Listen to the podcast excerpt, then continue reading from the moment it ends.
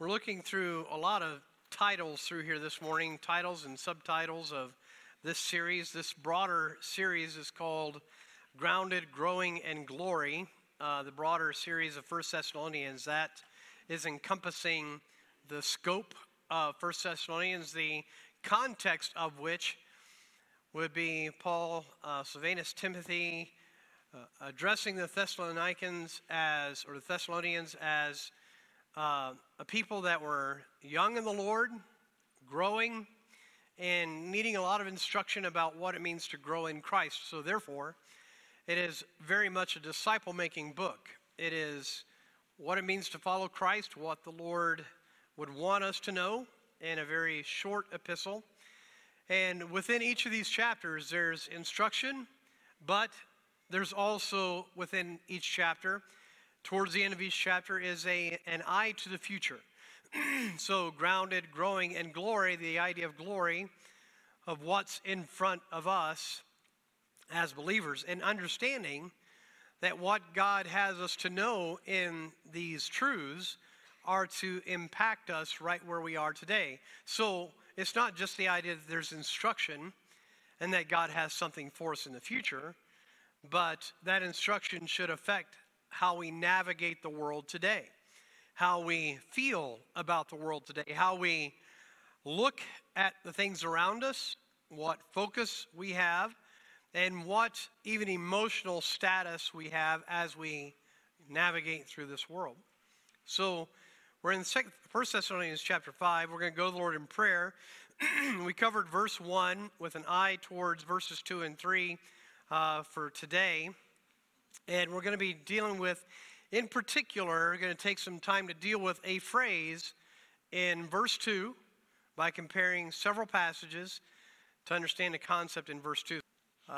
Quick update I got from Randy on Savannah. She is a little more than a month old, maybe like 6 weeks old, 5 or 6 weeks old.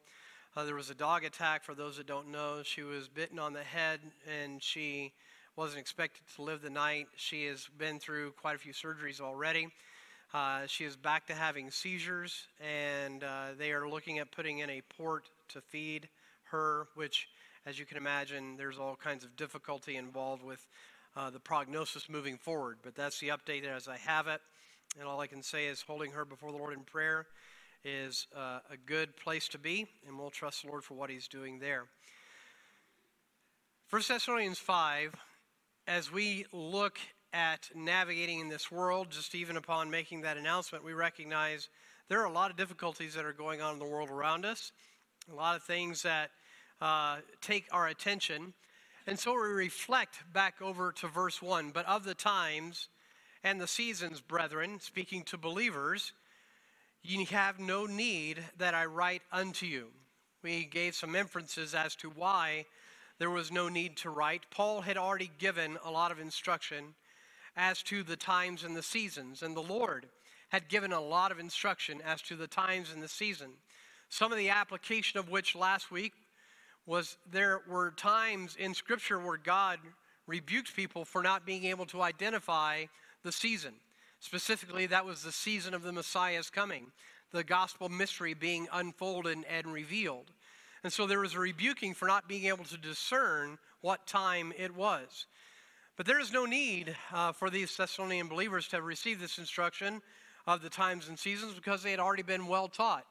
So we've explored that as a body as well. So we understand that the times we are living in are times in which God has ordained for you to be in.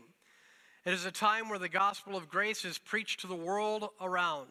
That is, that the gospel is offered freely to all. That the long-suffering hand of the Lord today is so that there might be a turning in faith to Christ. That there might be a gospel call that would go out, that people truly would be saved, that there would be an understanding that this life is volatile, this life, this journey, it's a messed up world, and if we ever needed the Lord before, to say the song, we sure do need him now. And all of us would say amen to that, I hope. We need the Lord today. And this is the time and the season. Today, this day is the day of salvation. So this day, for someone gathered in this room, this could be the day of your salvation. and it's an encouraging thought. So, not to re-preach verse 1, but in leading through that, there were many passages we cross-referenced. So, Paul is simply saying, you understand what time you are in. You understand that there is a working of the Lord. And that working of the Lord has a particular avenue it's going to take in verse 2, where it says, for yourselves know perfectly, that is, that you have a mature and full understanding of this, that the day of the Lord so cometh as a thief in the night. Now, we'll cross-reference some other passages that have regard to that teaching, but this was a teaching of the Lord. There was a reason that Paul could say with assurance they knew these things, and here's what you know.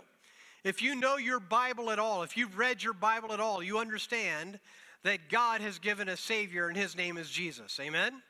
So if you've read your Bible at all, you know that God has given a Savior, and His name is Jesus. You know that He's the Savior, not only by the works that He did, you know that He's a Savior because of the final exclamation point of His work of saving grace. That is, He goes to the cross, He dies on our behalf, and He is a resurrected Savior. So we have hope because Jesus is alive, amen? We have hope because He is a living Savior who offers us life. He promises to every believer that you will be resurrected unto life. We ended chapter 4 with that glorious truth. The idea that verse 17 and 18 of chapter 4, then we which are alive and remain shall be caught up together with them in the clouds to meet who? To meet who? To meet the Lord. And where are we going to meet the Lord? In the air. And it says, so shall we ever be with the Lord. And the idea there is to comfort one another with these truths. So here's what we know. If we know our Bibles at all, we know that Jesus is the Savior. We know that He is coming again, and that He's coming again for us. So if we die before He comes, we will be raptured to meet Him in the air. We also know that the Bible says that to be absent from the body is to be present with the Lord. We're to be comforted with that thought. But then we also have further into this chapter the idea of what's coming next. And so verse 2 would tell us this. We know with an idea of well-rounded knowledge, of mature knowledge, that the day of the Lord so cometh as a thief in the night. The truth there to be known is that the day of the Lord so cometh. Now, we'll expand upon the rest of the verse in just a moment, but here's the assurance that we have, that Jesus is coming again. And that assurance and that truth is going to affect everything that we experience or that we're experiencing in this world.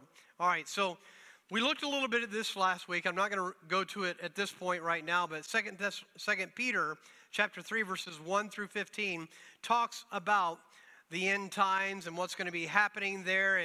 And we looked at that largely last week. But in that passage, 2 Peter chapter 3, there was a reference to the day of the Lord. So this idea of the day of the Lord is what we're going to explore here just for a moment. The day of the Lord, as translated in our King James Version, occurs some 20 times in the Bible, 16 of which are in the Old Testament, 4 of which are in the New. So in our exact phrase, the day of the Lord, there are more verses that would reference this concept, but not in just that phrase. It would reference that great day or the coming of the Lord, but that exact phrase, the day of the Lord, 20 times. Okay, 16 again in the Old Testament, 4 in the New. It references, and this is important, and I think maybe you want to tuck this away, and maybe you're in the habit of writing things down. This would be something worth writing down. It references the Lord actively engaging mankind to work some particular aspect of His will or plan. So the day of the Lord, it is a reference to the Lord actively engaging mankind to work some particular aspect of His will or plan.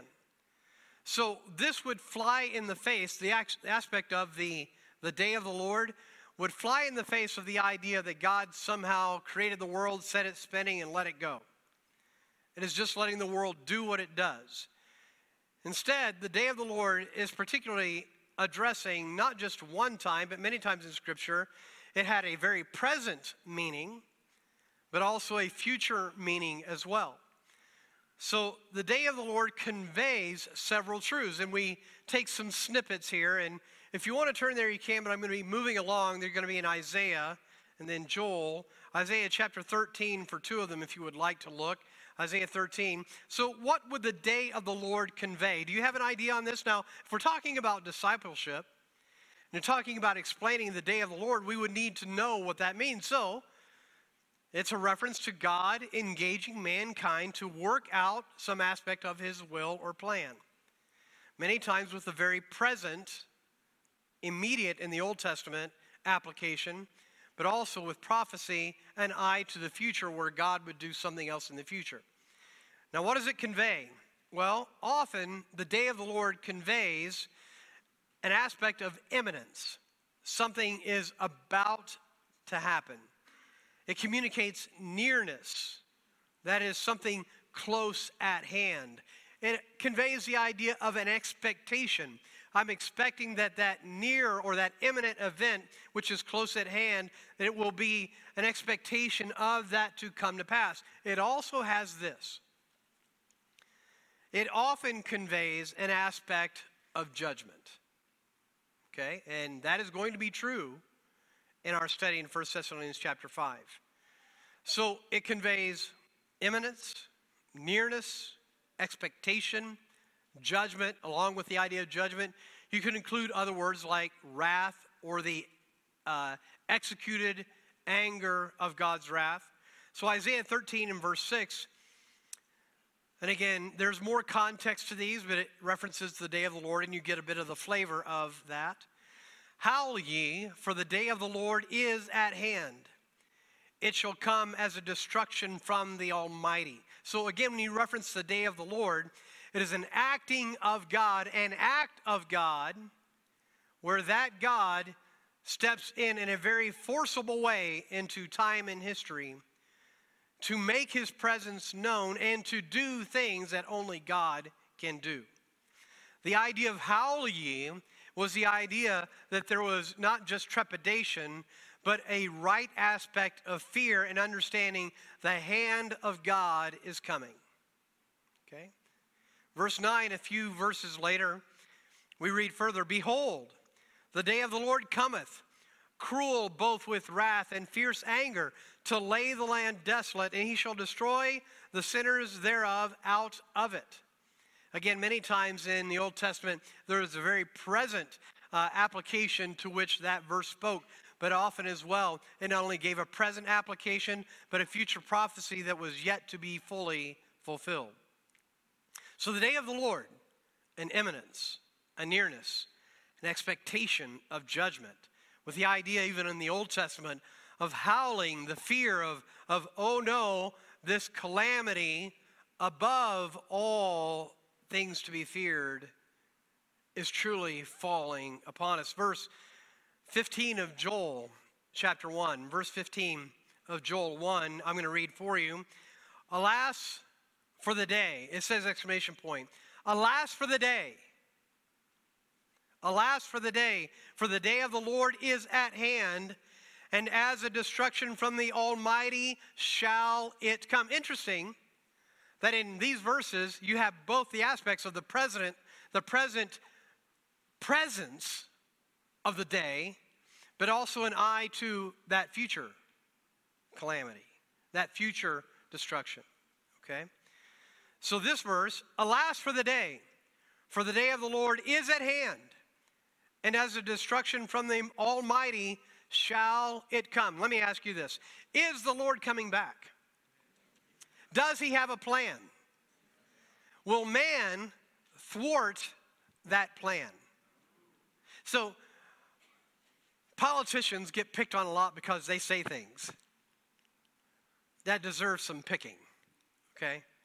And I don't remember which one it was, and I won't mix it up because I will mix it up.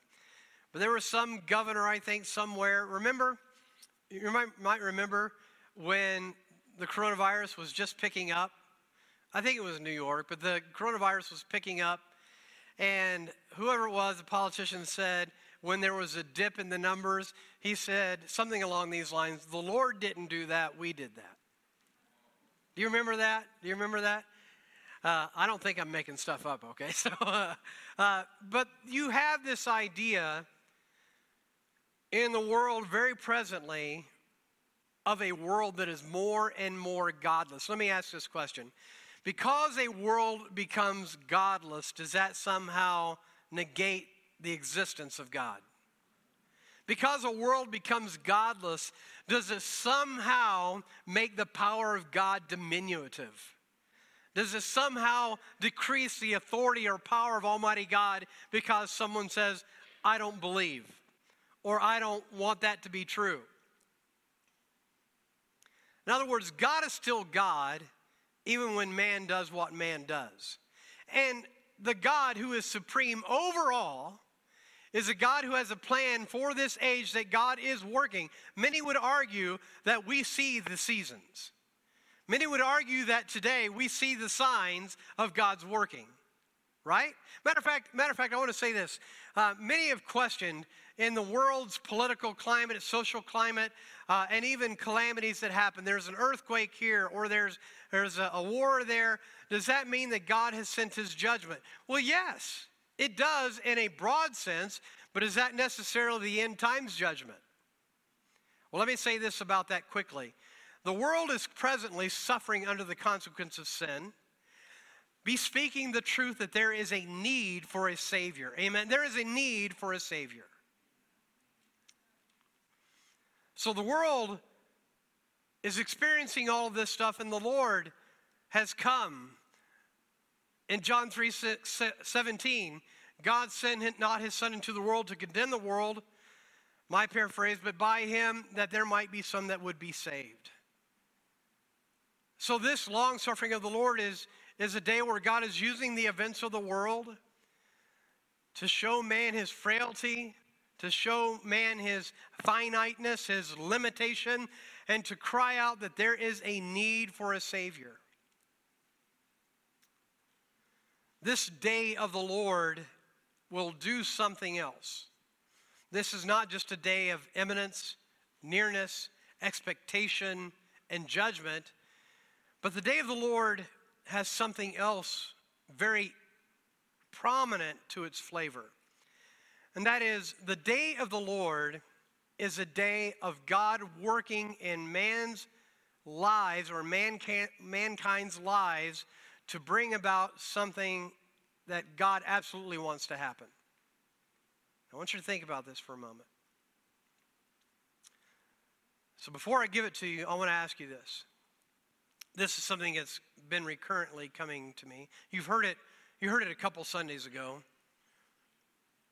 I want to ask you, what is your take on the arrogance of the society in which we now live? Are we proud? Are we self-centered? Are we all about me? Are we all about getting what I want? What's your take on the arrogance of society today? I've been saying this, and we only have the snippet of what we're seeing in life right now, right? So this snippet that we're seeing, we're often tempted to say, there's never been a generation like this one, right? We're tempted to say those kinds of things. But I have been saying, in time in history, I wonder if there's ever been more of an arrogant society than what we're seeing right now. And here's why I would say that. We have society, and I would say people who name the name of the Lord, but even more so, the lost, that are looking at time in history and are looking back on time in history with a judgment that says we are better than anybody that's ever come before us. You've heard of the greatest generation, right? Have you heard of the greatest generation? What generation would that be? Anybody want to reference that? What was the great generation? Anybody reference it? It'd be World War II from my memory, World War II.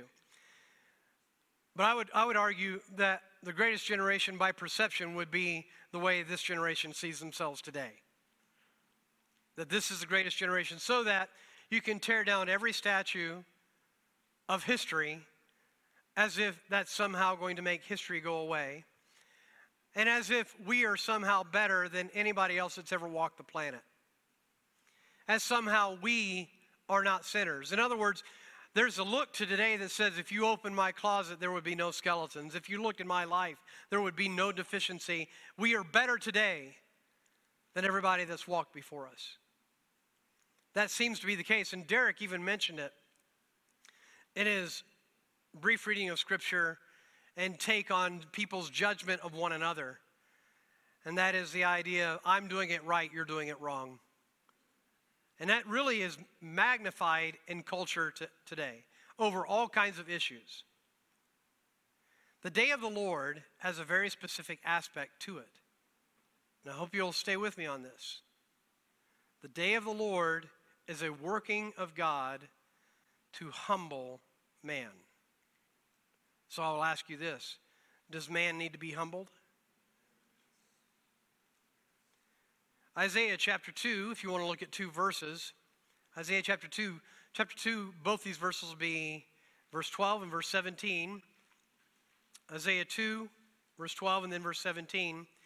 For the day of the Lord, as we read in Isaiah 2, I'll give you a second to get there.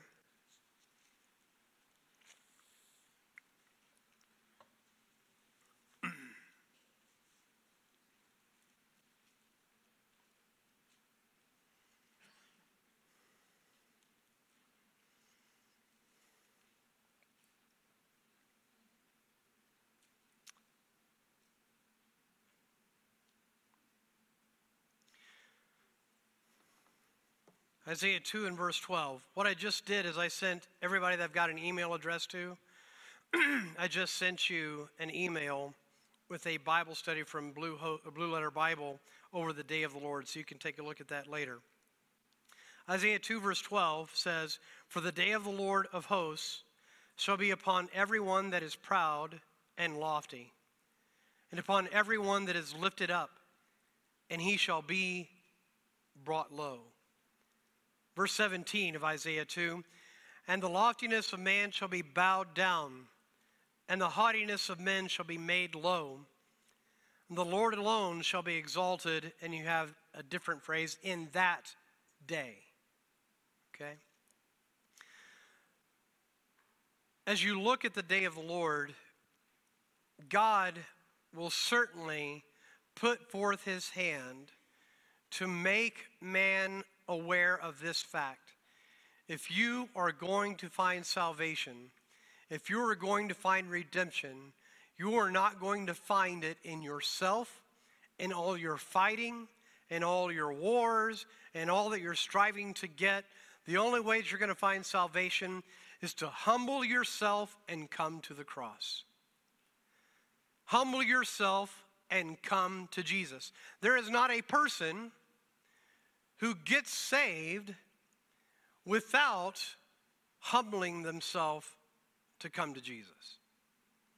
Salvation at its core is the recognition that I am a sinner under the just, holy, and righteous hand of a God who is angry at my sin and will execute justice upon it. Humility is recognizing the fact that if I am not saved, I will be under that hand of judgment. The saving grace of God is that he will rescue everyone who humbles themselves and comes to Christ. The message of the day of the Lord is a message of imminence, nearness, expectation, and judgment. It is also a reference to the humbling work that God will do. A couple other statements about the day of the Lord. The New Testament calls it a day to be expected, a day of wrath, a day of visitation, a great day of God Almighty. It has a definitive reference to the coming of the Lord, the rapture of the church, and then the judgment that will follow. It is all of this expectation, and here it is, that there is a God to whom I am accountable, and that God I'm going to stand before face to face, and I'll either know him as my Savior or my judge. How will you know him? Have you ever seen a little kid that knew they should be in trouble? Have you? Know what I mean? I don't know which age kids start to know this and exhibit this. But Joe's 3, and sometimes Joe knows he should be in trouble, and mom and dad don't know why. But it often looks like this. For whatever reason, mom will call Joe, or I will call Joe, and when he comes to us, when he's been doing something that we don't know about, when he comes, he will look up at us, and as he starts to grab our hand, he'll say, "What are you doing? What are you doing? What are you doing?" Now, why is he saying, "What are you doing"? He really means, "What are you going to do?" That is exactly what he means. I watched him do this yesterday. Mom had called him into the room. He was doing something. I don't know what he was doing, but when he came in, something about mom's disposition, he came in, "What are you doing? What are you doing?" Is the day of mom's wrath upon us. Is the day of calamity upon us. That's what he was asking. This, you guys understand what it means to feel like you're in trouble when you deserve it? No? Nobody knows that. There is no better classic example of that when you're driving down the road and police lights come on behind you and you think it's you, but it's really Bonnie. And and she would love to tell you that I have more tickets than her, but don't listen to her because I'm in the pulpit. Be quiet over there, okay? You know what I'm saying? The lights come on behind you and they pass and you go, "Oh, praise God." And then for the next half hour, you go the speed limit, you know, so. The day of the accountability, that judgment has come to your doorstep. I'm going to read this statement about the New Testament one more time. The New Testament calls it a day to be expected, a day of wrath, a day of visitation. It is the on your door. On your door. A great day of God Almighty. Again, it has a definitive reference to the coming of the Lord, the rapture of the church, and then the judgment that will follow. But remember that the day of the Lord has a very present application as well as a prophetic fulfillment that is yet to come. And of the days and seasons, we are aware that God is working his plan right now. The ultimate or final fulfillment of the prophecies concerning the day of the Lord will come at the end of history when God, with wondrous power, will punish evil and fulfill all his promises. To understand this day of the Lord and God's desire for us to be ready and to know the season, there are passages that we should explore. So we will go to Matthew 24. Matthew 24, if you would.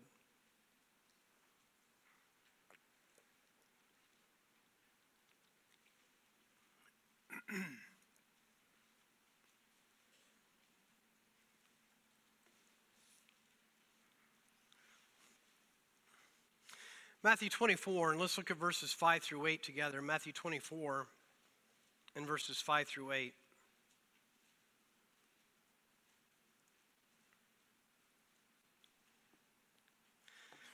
Now I'm reading from the King James Version I have here, and I'm going to ask if you would like to read out loud with me to join me. I think it's healthy for the church family to read the Bible out loud together.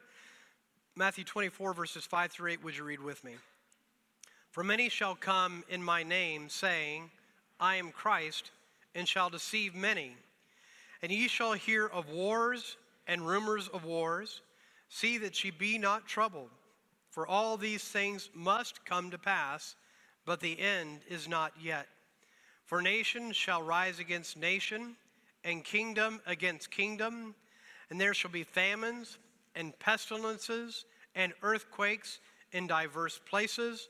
All these are the beginning of sorrows. All these are the what?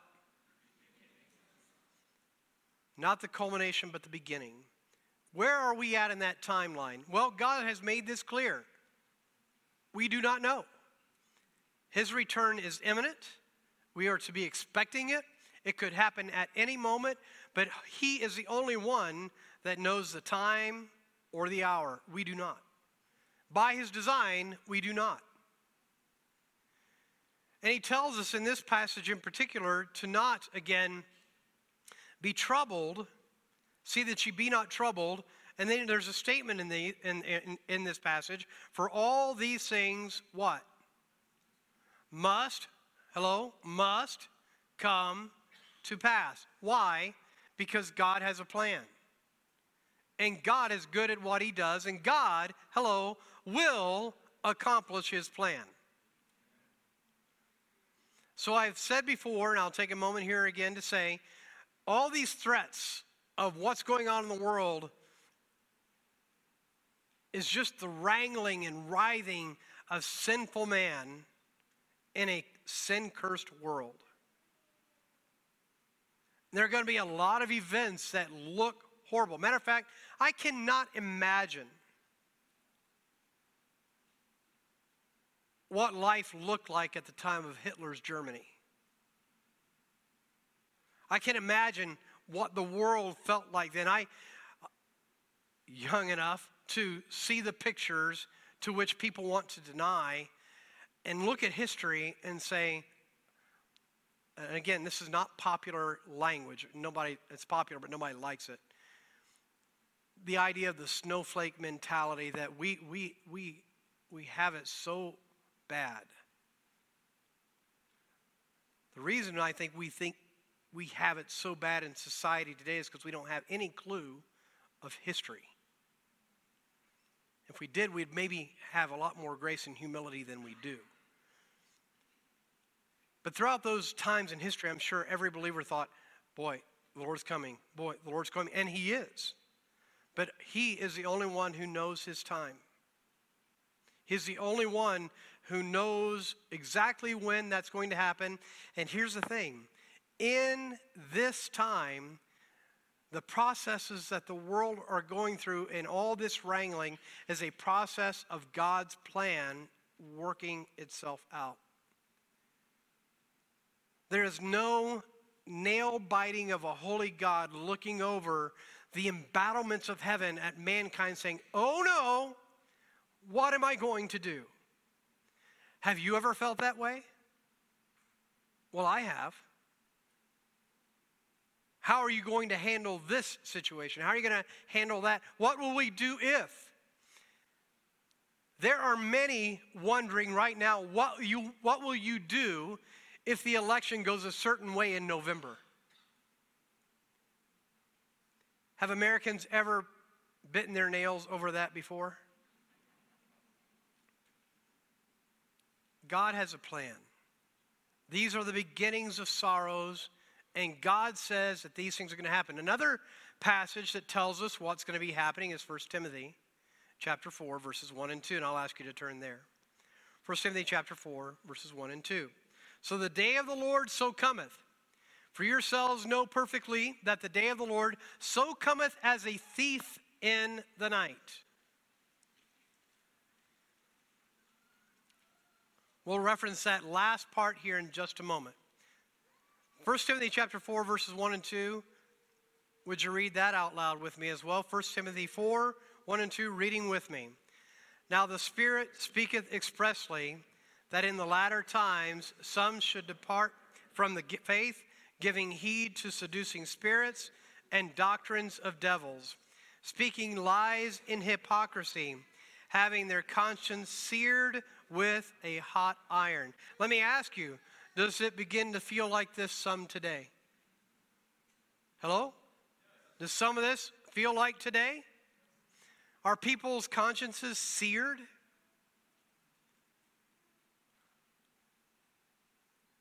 I know that this is not new news to you, and I think I have permission to say it as long as I don't give names because I don't know the people anyway. But Abby was telling me, my oldest daughter was telling me about working at a place. And she was working with people that she was not used to being around, and that was what we would call today the full-blown, flaming liberal mentality. And this is how it worked itself out. Abby was talking with a coworker who was in their 30s, and the coworker said to her, you know, I really believe that the government should forgive all student loans. And after all, it was my mother who didn't save for my college. It was my mother who didn't get extra jobs, whatever, to pay for my college. And it's not my fault that I have to pay all this stuff back. What do you think about that? What I'm saying is that there's a spirit of entitlement. There's a spirit of, this is in the world. Now, in this room, this crowd here would be a crowd that would typically reject those mentalities because of biblical doctrine. You would say the teaching of the Word of God talks about personal responsibility and finances and all that.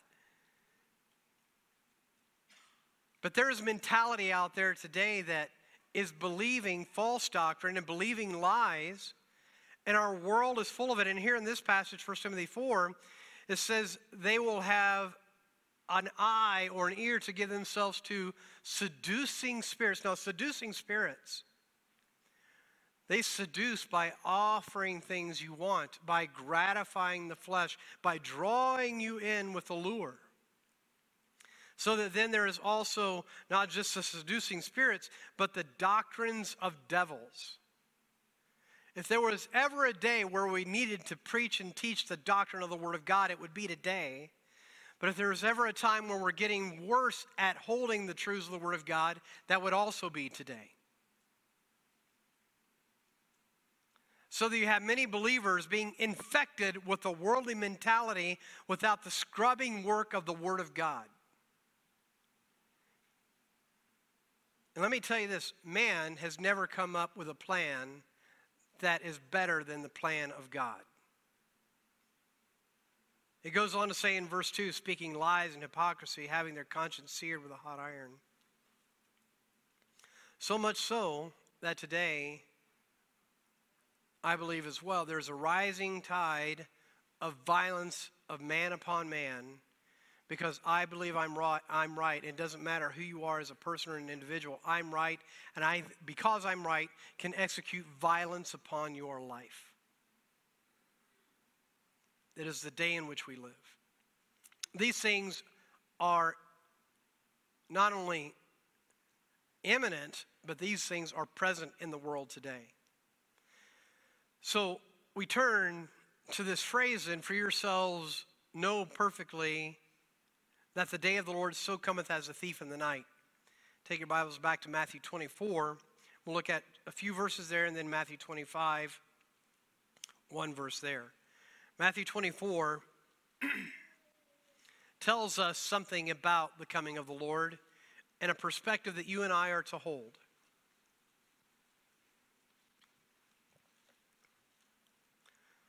So Matthew 24, I'll read it for us. Matthew 24, verses 42 through 44.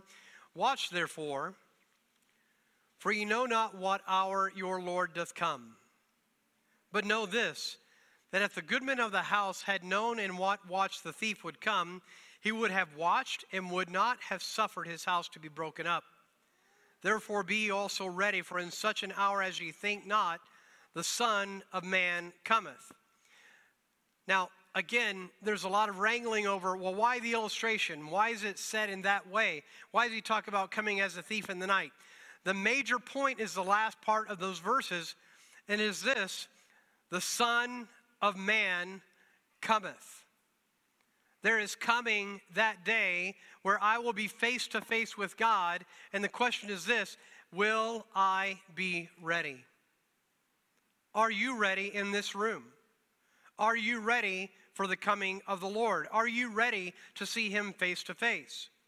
Matthew 25, verse 13 says this, watch therefore, for ye know neither the day nor the hour wherein the Son of Man cometh. But here's the phrase again, the Son of Man cometh. He is coming again. All these phrases are to assure us of this fact, replete and given over and over and over again, is the imminent return of our Savior. The admonition is to be ready. The admonition is to be ready, not just the lost, but the saved. And you might say, well, how does that play itself out? The admonition is an admonition to the world, and it's a gospel admonition. You do not want to be at a place when the Lord comes where you don't know him as your Savior. Hello? You do not want to be at that place when the Lord comes that you were not ready for this promised, prophetic, and sure truth of God that he is coming back. And if he delays his tarrying and you die and meet him, that judgment follows that moment of death. Are you ready? So the idea is, and I know I've used the illustration before, but I've been broken into.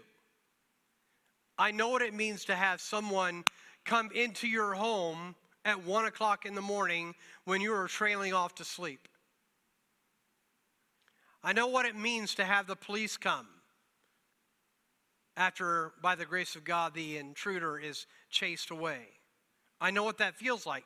But even more, I know what it feels like the next night. And the next night. And the next night. And here's what it feels like. It feels like as a human being, I need to be alert 24/7. It felt like I could not close my eyes because I did not know when someone else might try to break through. By the way, for those that know the story, where did I live? I lived catty corner from the police station. I was right across the street on the opposite angle. That's where the police station was.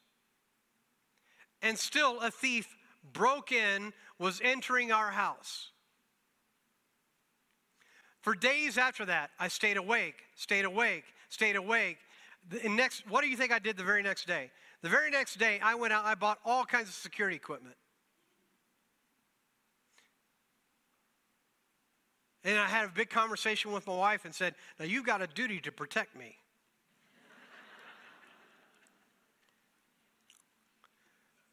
And can I just say that Pomeranians are not good guard dogs?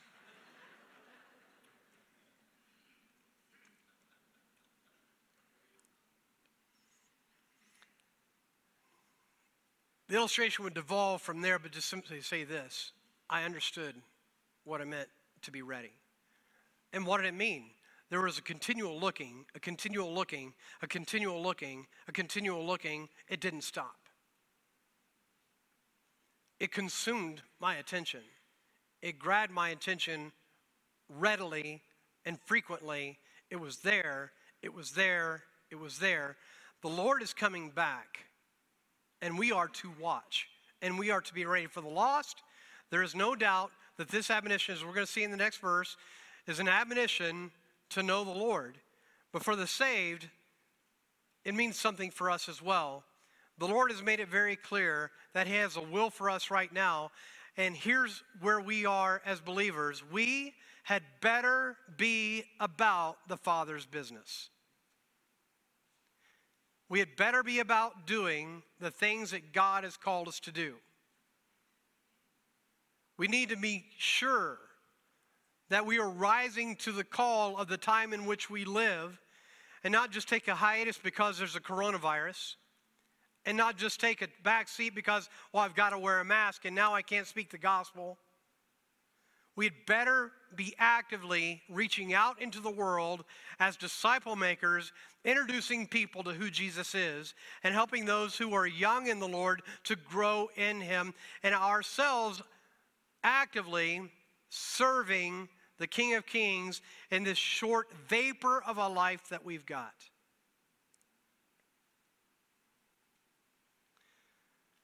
To verse 3. First Thessalonians chapter 5 and verse 3. Some of you think that it's 2 minutes to 12 and we're going to be done at noon. But then there's reality. And you'd say, but Pastor Jeff, you just spoken for the last 40 minutes on one verse. I won't take that long in this next one. Listen, there's a perspective now that's going to be of the lost. When it says, for when they shall say, this is not the brethren. This is for when they shall say. This is those that are not ready and not looking. Here's what they're going to be saying. Peace and safety. Then it says, then sudden destruction cometh upon them, as travail upon a woman with child, and they shall not escape. So there are two aspects to know about this peace and safety. I'm going to give you three aspects. These three concepts.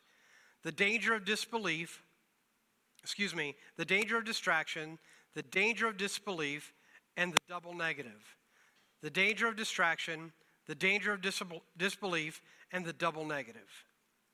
So quickly here, for when they shall say peace and safety, then sudden destruction cometh upon them. Now when we reference peace and safety, we would say that today the world is not saying that we're in a place of peace and safety. The world would not say that everything is hunky-dory in the world and that everything's going to be just fine. But this peace and safety has a very specific, I believe, application. And that very specific application is in regard not to the political environment, the socioeconomic environment of the world, but to this very concept, the day of the Lord. So let me ask you, in the world around us, with all that's going on in the world, do you think there's much attention being given to the day of the Lord?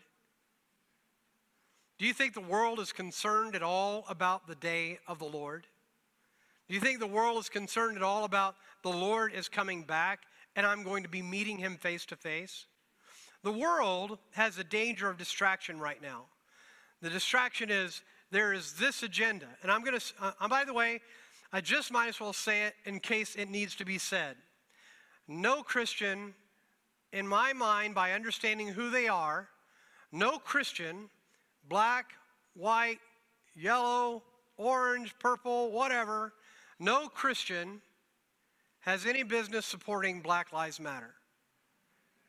I'm saying it publicly and clearly because it is a godless-focused organization, and I don't care how much the world makes it about race. This is just a distraction of man's carnal mind being at carnal enmity with other men. And racism, no matter what banner it is still just the carnal writhing of man looking to take advantage of one man for his own benefit. And man has been wrought with that throughout history. So we have this, and we have the danger of distraction of politics. The idea that, oh no, what's going to happen if Biden? Oh, what's going to happen if Biden wins? What's going to happen if Trump wins? What's going to happen? What's going to happen? Listen, the idea of peace and safety is I can give my attention to all this other stuff and not be concerned about the coming of the Lord. And I want to say this as clearly as I can. More impending is the doom and judgment of standing before God than any calamity that man can put before you. And by the way, don't forget the fact that the world is good at putting up another scare of this, another scare of that. By the way, do you remember, wasn't it last year or 2 years ago? What were we all supposed to be afraid of? Do you remember? I remember this the other day. We were supposed to be deathly afraid of West Nile virus. We had to be watching out for the mosquitoes, and you know. And by the way, any of you, when you got bit by a mosquito, wonder, did you have it? There's always another thing to be afraid of. There's always another thing to be alarmed about. And by the way, that is not in any way diminish the impact of the coronavirus. Matter of fact, I did a study on this briefly. Do you know how many people died from tuberculosis in 2018? Do you know how many died from tuberculosis in 2018? 1.5 million people.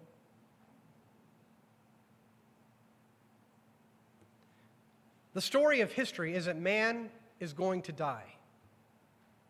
The day of the Lord is coming. Your day of accountability is coming. Mine is as well. Be careful about the danger of distraction, and knowing this with the distraction of all these political and socioeconomic issues, that you're not going to find hope in all that you want in this life. It is a sin-cursed world. Paul's testimony was, if there was no resurrection, in 1 Corinthians 15:19, he says, if there is no resurrection of the dead, we are of all men most miserable. And he references it, if in this life we have hope only. Have you had obstacles in your life? Have you had disadvantages in your life? Have you had things that have been difficult for you? So you're really going to put all the hope that you have in this present world? You're going to be miserable. Why? Because salvation and hope is found in the person of Christ. Be careful about the danger of distraction. When the world says peace and safety, it also has the danger of disbelief. When the world says peace and safety, it is the idea that there won't be a coming judgment of God. That the biggest fear you'll have is which president gets elected, or who's got their finger on that button, or whether there'll be some meddling in an election by this group of people, or whether this group of people will rise up. Listen, folks, the danger of disbelief is to believe that somehow there's some power greater than God that you need to be afraid of. And the Bible would tell us, the Lord himself would tell us, do not fear those who can destroy the what? Do not fear those who can destroy the body, because there is more to your living than the frame that you're living in. And by the way, your frame is not going to last. You better know the Lord. Now there is, at the close of this, and this wraps up the message this morning, there's the danger of a distraction. There's a danger of disbelief in this verse 3, but then there is a double negative. For when they shall say peace and safety, then sudden destruction cometh upon them, as travail upon a woman with child. That's not the double negative yet. The double negative is found in, and they shall not escape. It's specifically, they shall not is where the double negative happens. Before the double negative happens, there is an illustration that says that there is no escape. And the illustration is as a woman who is heavy with child, and she's come to the expectation of the delivery of that child. And he says, as travail upon a woman with child, so as that is inevitable upon the mother who's carried that baby and is now expecting that baby to be born. And by the way, the idea there is there's a full term, it's ready, and now you're looking for that day. This would be the acres just a short while ago. Here's the due date, and where's the baby? Here's the next day after, where's the baby? And looking every day because it's coming, it's coming, it's coming, it's coming. Now, the double negative here is that the Lord is coming, and when he does, there will be utter destruction in two senses. But that utter destruction is given upon this double negative, and they shall not escape. The interpretation of that phrase in our modern vernacular would be this: they shall not know. I heard a mother do this recently. I happened to be out in the world, and I heard a mother rebuking their child. And it was, there's nothing quite like the quite discernible snap of mother's fingers. There was a snap of fingers, and from a distance, it got my attention. And upon that snap of the fingers was, I said not to do this. Do you understand me? Don't. With authority. And I was ready to say, yes, ma'am.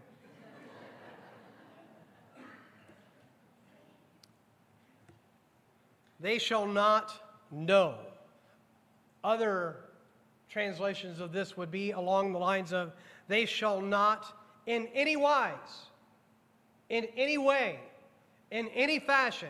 There is no escape. So this is the mentality of many. Many of the lost are in this belief. I don't even believe there is a God. So what do I have to worry about? Peace and safety.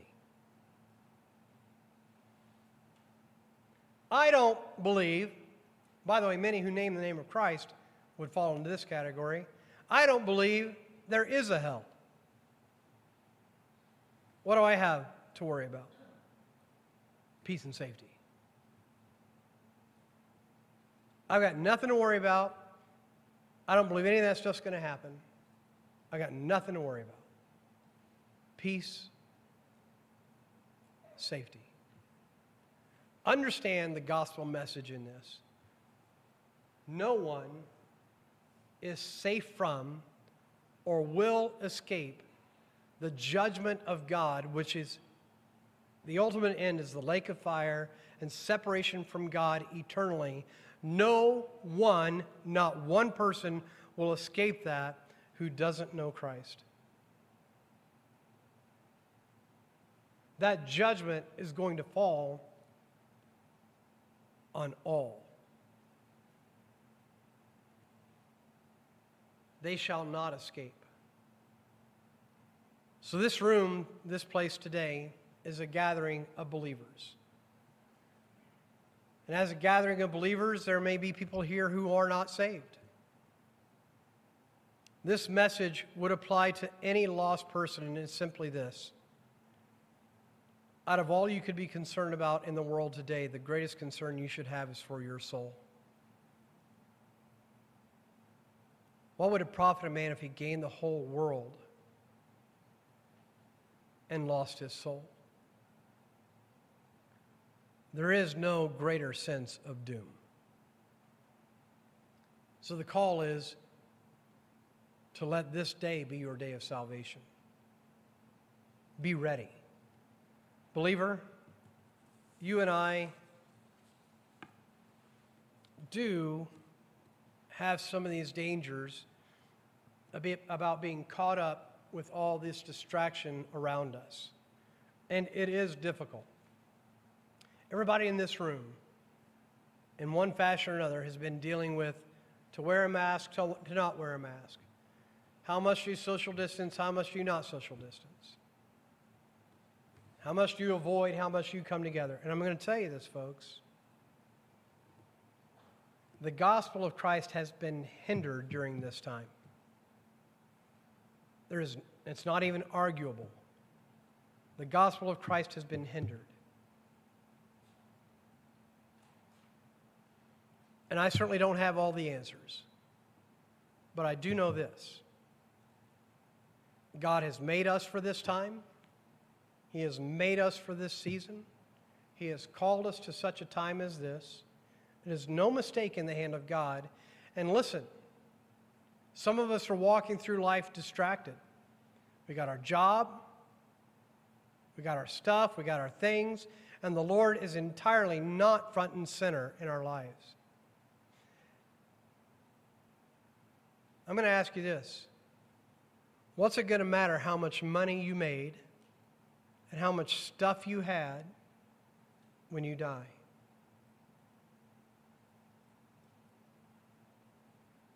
When you and I come to the end of our days, I believe this question will be prevalent and front and center to the heart of every human being. Did I live my life for God's glory? Did I serve Him the way He wanted me to serve Him? Now listen, this moment in this service today I want you to have an eye to the future. I want you to appropriately know the reality of what's coming and what God has called us to. And I want to ask you this, what are you doing about it now? And this isn't an expectation of a pastor on your life. This is just saying there's coming a day. There's coming a day.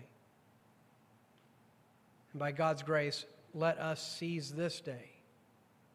Magnify our Lord, sell out for Him, serve Him. The world we are in needs Jesus.